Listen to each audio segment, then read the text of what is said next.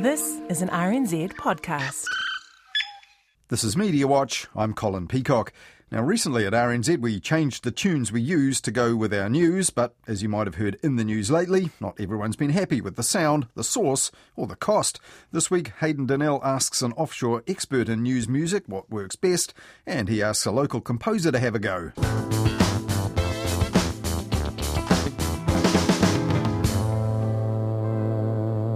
More of that later on. But before that, we look at an issue that's hit the headlines in a big way lately the severe labour shortage.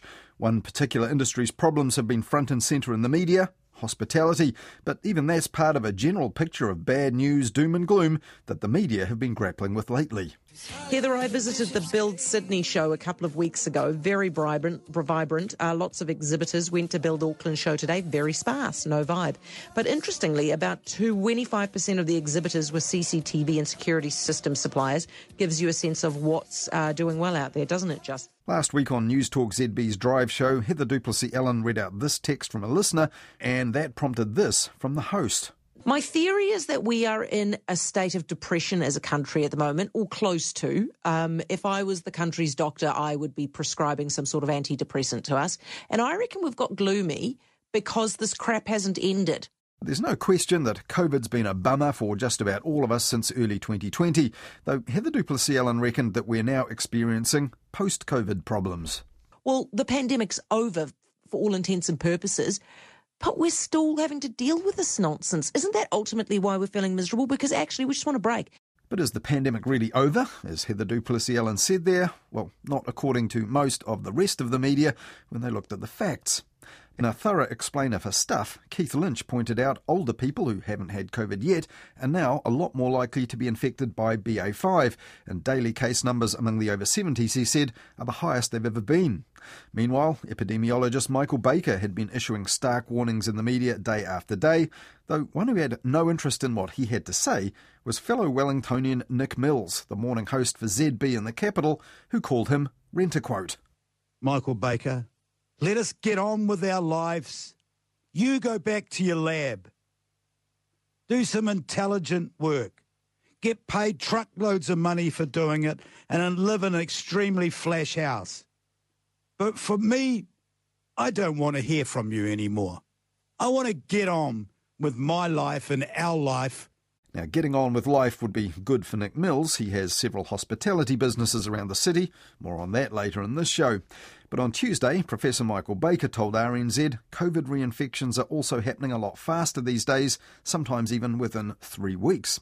And with that in mind, it's interesting that Heather du Plessis-Allen aired her post COVID open up to feel good theory right after telling listeners this. I'm getting a scratchy throat. So I hate to say it, but I think I might be about to come down with COVID for the second time in two months. Um, we'll keep you posted on that. Worst, worst sign, I'm told by. Someone telling you the pandemic's over in the same breath as fretting about being reinfected again herself makes you glad she's not the nation's doctor, as she said earlier, or the Prime Minister. If I was in government, what I'd do right now is I'd be like, green setting guys, go for your life, do what you want, party, party, whatever, just for the mental break from it. And I would also say, hey, guess what? We're opening the borders, we're going to bring the workers in. You want some workers? You want to grow your business? Because your business can grow. If it just had the workers, we'll bring them in. I could be completely wrong, or I could be on the money. However, Heather du Plessis-Allen wasn't the only one in the media lately zeroing in on our national midwinter malaise. Last weekend, for example, the Sunday Star Times had the words breaking point on the front page, superimposed on a bashed up Buzzy Bee toy that was on its last legs, or to be precise, its wings and its wheels. Life in NZ's getting harder, slower, dearer, and more stressful, the paper's front page said, with some experts fearing the whole house might get blown down. Housing problems, building shortages, the health system's current strife, ram raids, and the fact we can't even seem to keep up printing passports these days were all canvassed under the headline Is Aotearoa Broken? And after that, the media friendly economist Cameron Bagrie told the paper You can't just say New Zealand is broken, but big cracks are appearing, and not the sort of things you can ignore. Now, just two days earlier, readers of Rupert Murdoch's biggest paper across the ditch, The Australian, read that New Zealand needs to be careful not to turn into a failed state. And that was the verdict of the New Zealand Initiative's Oliver Hartwich, who clarified that shrill warning with this. That does not mean we should expect civil unrest, but a period of prolonged and seemingly unstoppable decline across all areas of public life. Now, on his subscription site, politik.co.nz, Richard Harman described that assessment as soaked in gloom. And just the day before, his site had reported better news that wasn't much reported elsewhere. A record number of homes, more than 50,000, were consented in the year to this May. Now, building those will be a separate challenge, of course, but shortly before that, Politik had reported Infometric stats showing a 56% lift in network infrastructure spending over the coming decade. That's compared to the one that ended in 2021. Also underreported last week was the chief economist of the Reserve Bank, Te Pūtea Mātua, Paul Conway, telling the National Property Conference house prices might be moving back to what he called roughly sustainable levels. Sustainable doesn't actually mean affordable, but journalist Bernard Hickey reckoned that that slowdown on the one way bet that's distorted the economy and investment over decades, as well as blowing up the prices of our homes, was encouraging. The Reserve Bank also thinks that changes coming in the RMA, the introduction of uh, intensification rules by the government, and uh, also lots of house building recently uh, may have changed the game for the housing market. Now, another problem that's been portrayed as out of our control is rising inflation. But in his weekly Herald on Sunday column last weekend, Herald business editor Liam Dann said there was good news here as well. Signs of global pressures easing, and for all the talk of inevitable recession, there's also the possibility of a soft landing here, he reckoned. But before Herald on Sunday readers could get to that in the business section of the paper, Heather du Plessis-Allen reprised her anecdotal radio reckons about doom and gloom in her column in the main paper. This country needs to draw a line under the pandemic and move on, she said. So, going beyond mere slogans, the Herald's Liam Dann in his piece said inflation falling along with demand in the economy will eventually force businesses to cut back, and higher unemployment will ease those labour shortages and take pressure off wage growth, but that means some people will lose their jobs.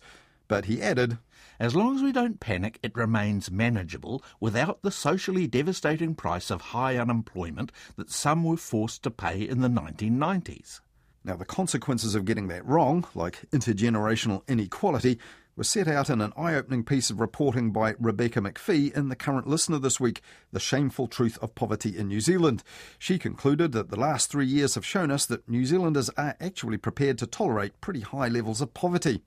So, that then is another of the structural issues the country really needs to acknowledge and confront now, and the media can play a role in picking out what those issues are rather than just wallowing in the doom and gloom.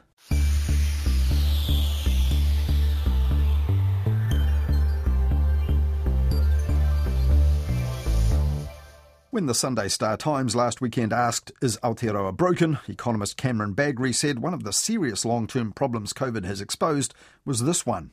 When we couldn't use foreign labour, all of a sudden we realised we've been insufficiently investing in Kiwi talent for a long time. And that tight labour market and labour shortages have certainly been a real problem in a range of industries, among them hospitality, pretty hard hit by COVID restrictions in the last couple of years. Now, previously, the industry's representatives have made headlines by urging the government to drop COVID alert levels, and they've pushed for the borders to open up sooner rather than later. Back in March, though, gathering limits and mask requirements were lifted before the move to orange to help them out, but many people they found were just reluctant to go out. And at that time here on Media Watch, we heard that hospitality workers' warnings that already stressed staff would find it hard to stay healthy and might even walk away from the industry went often unreported. But that is now playing out. Under the headline Winter Illness Brings Hospo to its Knees, Restaurant Association Chief Executive Marisa Bidois told Stuff this week they now face workforce shortages across the board, with migrants and working holiday visa holders not yet available to them in numbers. And they got a pretty sympathetic hearing in the media this week. How stressed are you, Matt? How are you sleeping? Um, not the best, to be fair. It's uh, yeah, no, it's it's tough times. In fact, you know, I've been in the industry for over 30 years, and I don't think it's ever been as tough as it is at the moment. That's Matt McLaughlin, who owns three bars in Wellington and is the regional rep of Hospitality NZ, talking on Monday's AM show to Ryan Bridge, who then asked him to respond to comments made by the immigration minister Michael Wood. Employers in sectors that continue to pay low wages with insecure working conditions also need to consider that what changes they will make to be genuinely attractive places to work. So, have you thought about what changes you could make to make your workplace well, more attractive?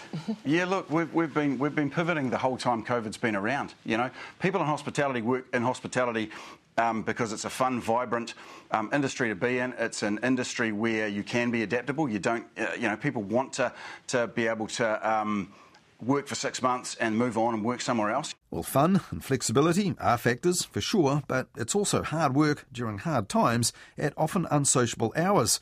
Matt McLaughlin told the AM show that before COVID, more than half of his workers were foreigners without New Zealand residency, and few of those are still here.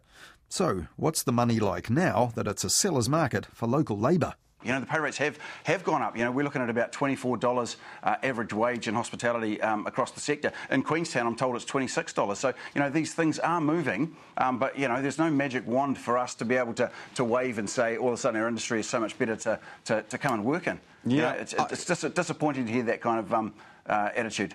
But instead of asking how much wages had actually gone up, Ryan Bridge responded like this. As you say, wages have been going up. There are industries in New Zealand which just cannot operate if you have to charge $35 per hour for every staff member. That, that's, that's right, mate. And, and, you know... Well, only owner operators and executive chefs are paid in the region of $35 an hour. Many media organisations this week seem to be asking employers one by one what they paid, but industry wide rates are readily available in the Restaurant Association's own remuneration survey. Now, this year's one shows wages up 8.2% on average after a 6% rise in 2021, but the average hourly rate is $24.43, which is still less than $3 above the minimum wage. The report also includes enlightening comments from operators themselves, many saying that they wanted to pay more but couldn't because COVID restrictions were hammering their profitability and their productivity at the same time. But interestingly, the same Restaurant Association survey also says there's an urgent need for long term changes to challenge the perception of the industry as a poor option for workers, and reminded all hospo operators they must remain competitive in the labour market. All that's pretty close to what the immigration minister actually said, though without the reference to low wages and insecurity. But later that same morning, ZB Wellington morning host Nick Mills also bridled at that.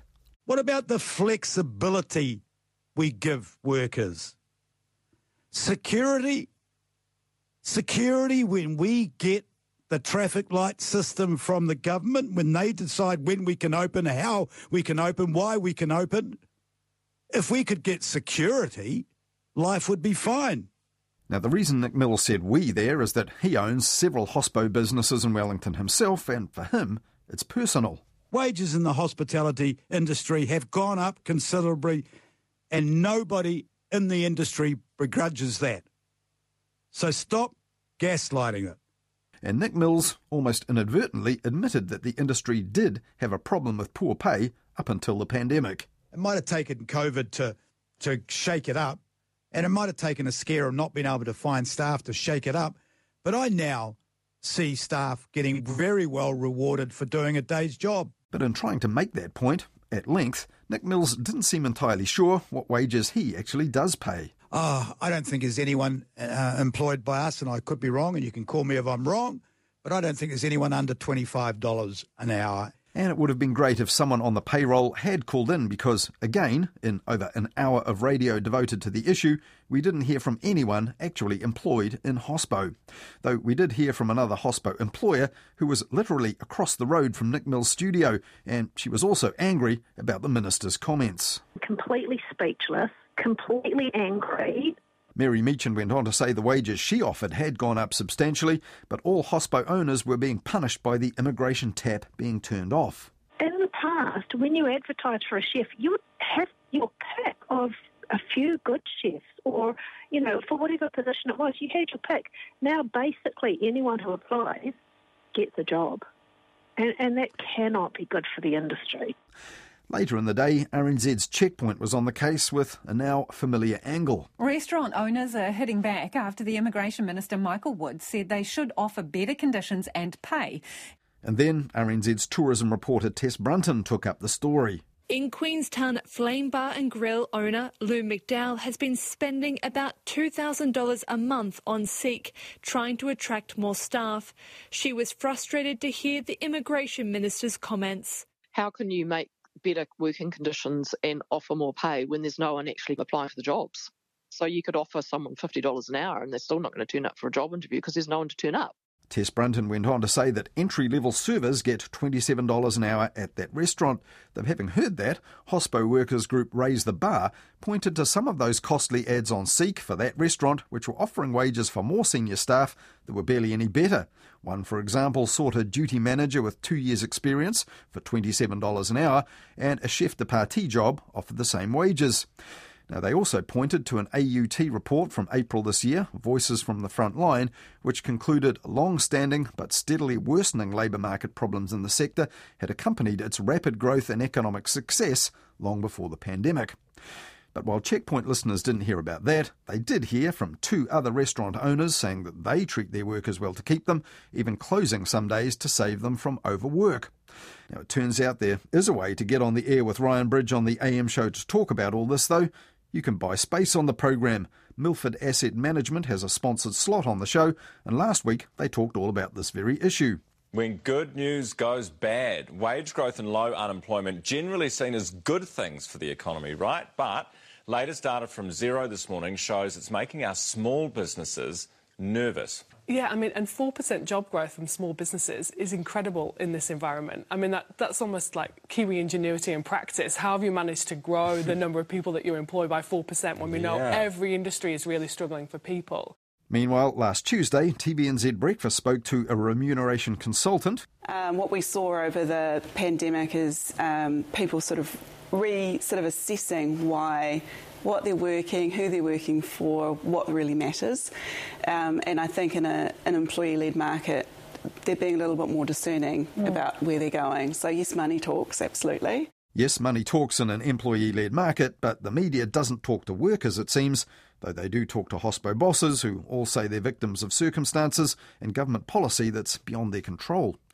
Exactly 24 hours later, TVNZ had another interview shedding light on an industry that seems to have adapted a lot better. One local sector has managed to increase its workforce by 10% over the past year. And they're still looking for more Kiwis. Joining us here in our Auckland studio to fill us in on how and why is Bruce Jarvis, head of SAS for the Digital Industry Transformation Plan. Where are you finding these people, though? So a lot of people are cross training out of other industries. We had a great case, business case or case study of a, a painter in Wellington, cross trained and now is earning you know 60, 70k as an entry level role. So we're picking up a lot of people from other industries. We've got hairdressers, we've got school teachers, we've got pharmacists, we've got chippies, and also school leavers as well. So you know you don't have to go and get the, the student debt of a three or four year degree. Well, as we heard earlier, even one of the hospo industry's main lobby groups warned its own operators more than two years ago attracting and retaining its workers was going to be a looming problem. And that was a point made by Dr. David Williamson from AUT School of Hospitality and Tourism, one of the authors of that report, Voices from the Front Line, published back in April. And on Friday, he told Morning Report on RNZ National the businesses had reaped rewards from years of employing low paid migrants. Between 1980 and 2000, this sector, hospitality, lost almost 25% of the value of its hourly wage. And so that's had a massive impact on the sector, and it's only really just starting to rebuild now. Dr. Williamson made the point that no one would want to see the sector go back to the 1980s, and older people will remember there was nothing like the choice or variety on offer for consumers back then, or employees for that matter. But he said that industry wide standards could have helped hospitality make itself a better option for the workers that it can't find now. Hospitality workers made that point themselves recently in their submission on the Fair Pay Agreements legislation that's currently before Parliament. So it's a pity that most of the media also didn't make that point this past week, whilst highlighting the recruitment problems of hospo owners, who also made no secret of the fact they're biding their time for the immigration tap to be turned back on for them.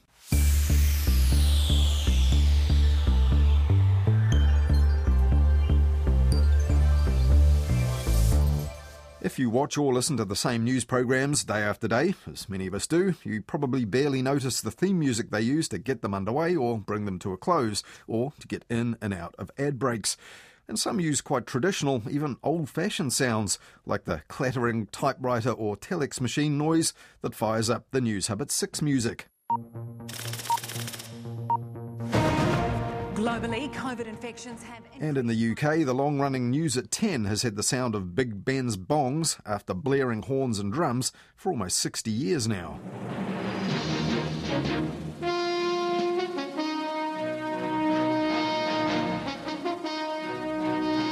From ITN News at 10 with Trevor McDonald. Climb down means new rights for millions of workers. After double murder, a third body and an arrest. And of course, here at RNZ, Morning Report closes every day with one of our feathered friends. The Little Shearwater. RNZ National. Now, back in 2005, there was an outcry when an RNZ rethink of its presentation proposed axing the birds, which just goes to show that news themes aren't much of a big deal until they change, as Hayden Donnell now reports. Listeners tuning in to RNZ's morning report at 6am sharp on the 30th of May were greeted with an unfamiliar and perhaps for some disturbing sound. Gone were the blaring horns that had introduced the show for the last eight years.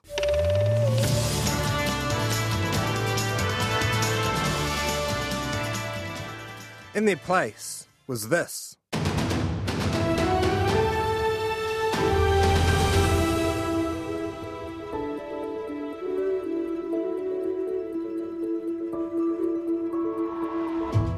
The new news music was composed by the outfit Song Zoo in what RNZ dubbed a sonic refresh for Morning Report and its other major news shows Checkpoint and Midday Report. Its swirling synths, plucked strings, and ethereal whale cry esque interjections were certainly easier on the nerves than the old theme. But there was one problem. Song Zoo is based in Australia and Singapore. RNZ's decision to outsource theme music overseas has provoked an outcry from local musicians and their industry bodies. In an interview with the Spinoff, Screen Music and Sound Guild of New Zealand co chair Polly McKinnon said the decision was a slap in the face for local composers and sound designers. One news reporter, Benedict Collins, followed up on the growing unrest, lodging an Official Information Act request which revealed RNZ had spent $43,000 on the composition and rights for the updated theme. That likely beats the annual salaries of many of our cash strapped musicians. Local songwriter Rhian Sheehan had this to say to Stuff about the deal. There is so much talent out there that is not being nurtured or trusted. We don't need to go offshore to have a piece of music written for anything. If there was a running theme in these complaints, it was that local musicians are perfectly capable of delivering a great news intro of their own. In the spin off, McKinnon said she could name literally hundreds of musicians who could have done the job. This week, Media Watch decided to put that to the test. We called up local songwriter and synth expert Jeremy Toy to see what sort of news theme he could slap together in a couple of days for free. Kia ora, Jeremy. Welcome to Media Watch. Yeah, kia ora. Thanks for having me. So, hey, before we begin, uh, many Media Watch listeners, they won't know this, but I've dabbled in music myself over the years, and I, I thought that I would come up with my own RNZ news theme this week. The news is here, the news is here. Look out, it's the news is here, the news is here. Look out, it's the news. It's the news. And you can picture Katrina Baden or something coming out of this, you know, the news at the news at nine straight after that. So what did you think? I love it. It's quite heavy-handed on the keys, but um, you I can really you hear me thumping with- them. Yeah, I assume you you were working with you were doing it quickly off the just off the cuff to keep the um, atmosphere alive and present. I was actually just doing that on my phone, you know, I was kind of almost inspired in the moment. I, I reckon now people will say vocals is a bold choice, right? It's a very bold choice considering they might be having to talk over it, but it's also very direct and no one would be confused about what was happening. That's what I think, right? Because a lot of news themes, it's all about the subtlety. It's about sort of implying the grandiosity of what's about to take place. But I'm I'm Mm. saying it much more directly. Look out! And you haven't mentioned any current events within your songs or your jingle, so you could use that for years to come. News could be happening at any point 2030, 2040, even 2100. Think- Boris is gone. Boris Yeah. is gone. Something like that wouldn't work. That would instantly date it. But what it does is it's saying any kind of news is about to happen, look out, it's the news. So you've come up with your own news themes this week as well. And hmm. just to be clear, this is stuff that you've done in the breaks between your day job. You've done it for free. You know, we have no budget here at Media Watch. One of them I composed while I was in a meeting for work. That's quite amazing, right? So goes to show, I guess, what could be done if you had budget and time, uh, because this is no budget and no time. So you've composed Yes, a couple correct. of these. And so what's the first one that you want to play to us? I kind of went in thinking this might not work, but I wanted to do it anyway. It's a it's a funky take on the on the news. How I'd like a cop show theme to sound, but there is always a bit of crime in the news, so I thought this could be relevant, and it was worth going following through on it. It was it was a, a good half an hour spent following through on the idea.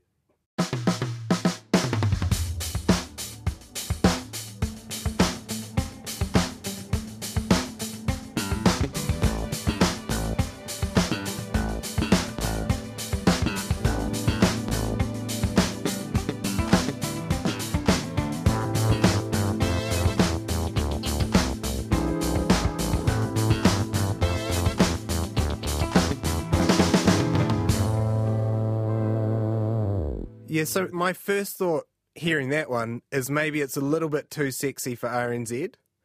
I thought it could be more suitable for something like Robbie Rakiti on the sound, like it, it sort of vibes more in his direction. But you actually had an idea for an RNZ host that that could that could suit. I, I I know Wallace Chapman loves a bit of funk.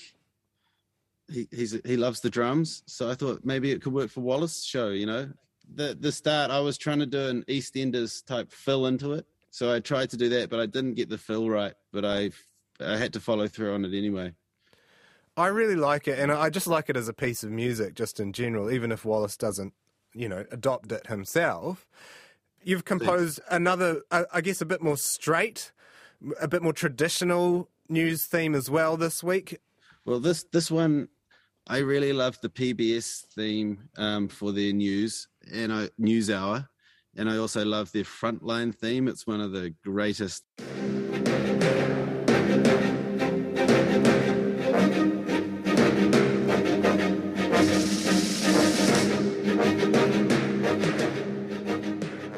You can picture trouble, uh, trouble on the horizon. Um, so I just tried to f- follow through on that, and with a vague memory of what the old theme used to be on RNZ, I couldn't remember, but I, I just just went went for it.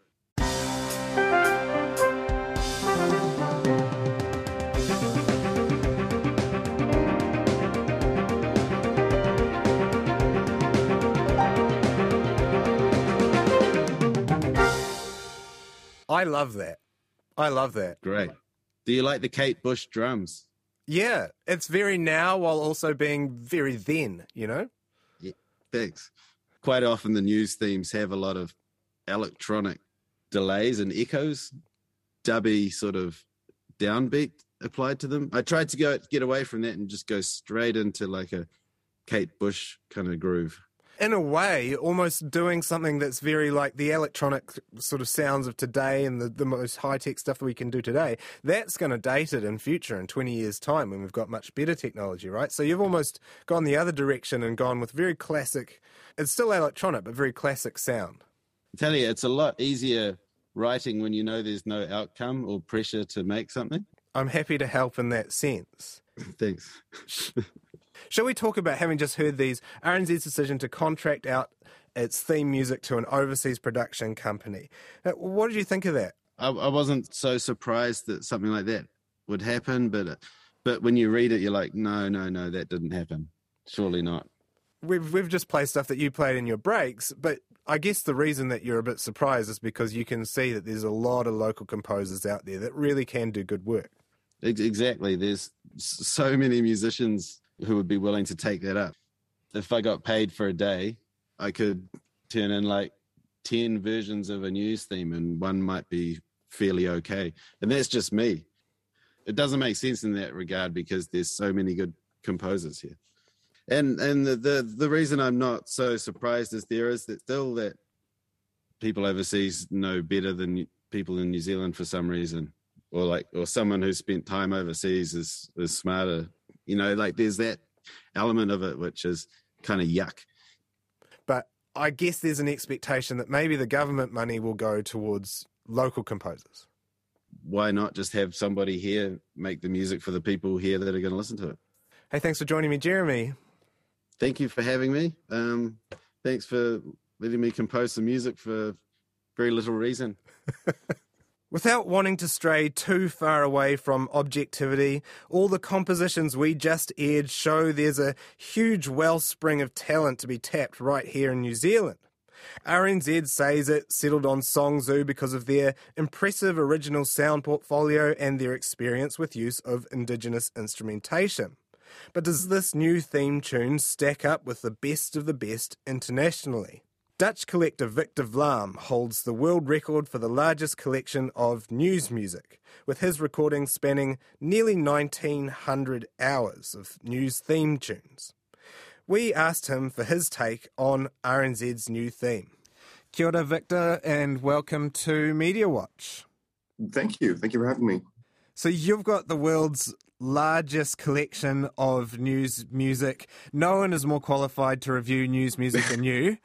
Where does RNZ's news music rank? From what I've heard of it, uh, the new theme that I heard a snippets from, it actually sounds uh, pretty good. Uh, I think it sort of has an epic sound, which is quite popular. You see that being used pretty much all over the world uh, these days. Uh, but for the new theme, I, I actually really like it.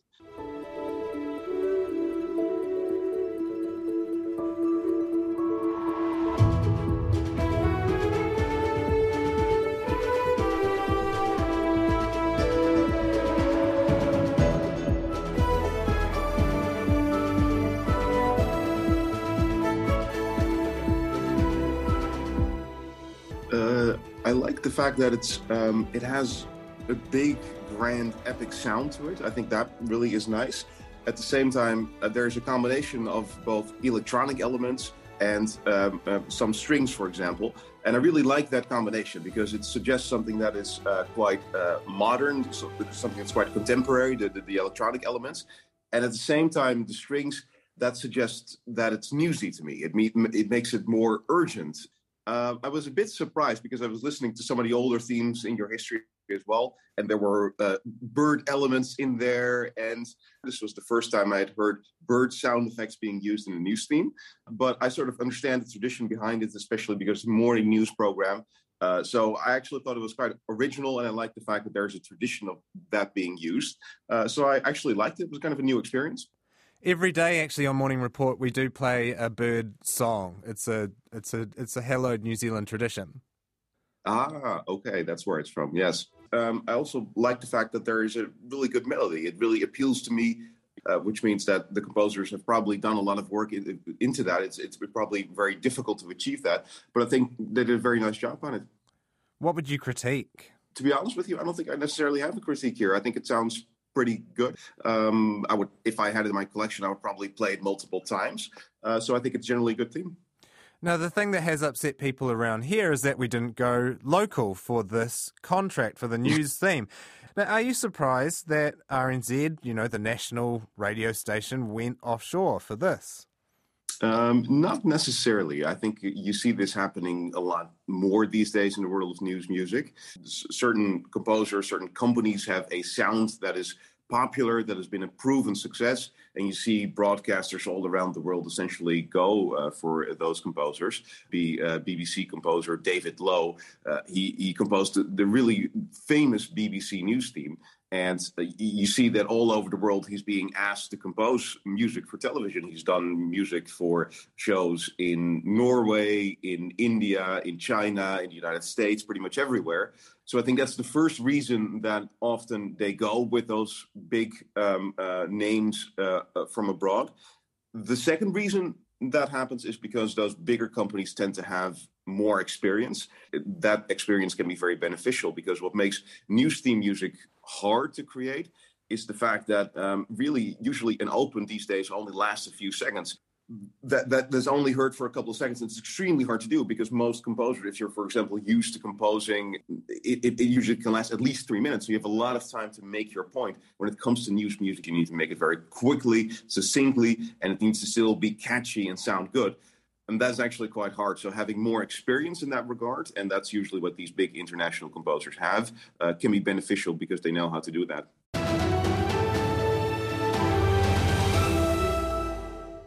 That was Victor Vlam, a Dutch journalist with the world's largest catalogue of news, music, and themes, talking there to Media Watch's Hayden Donnell.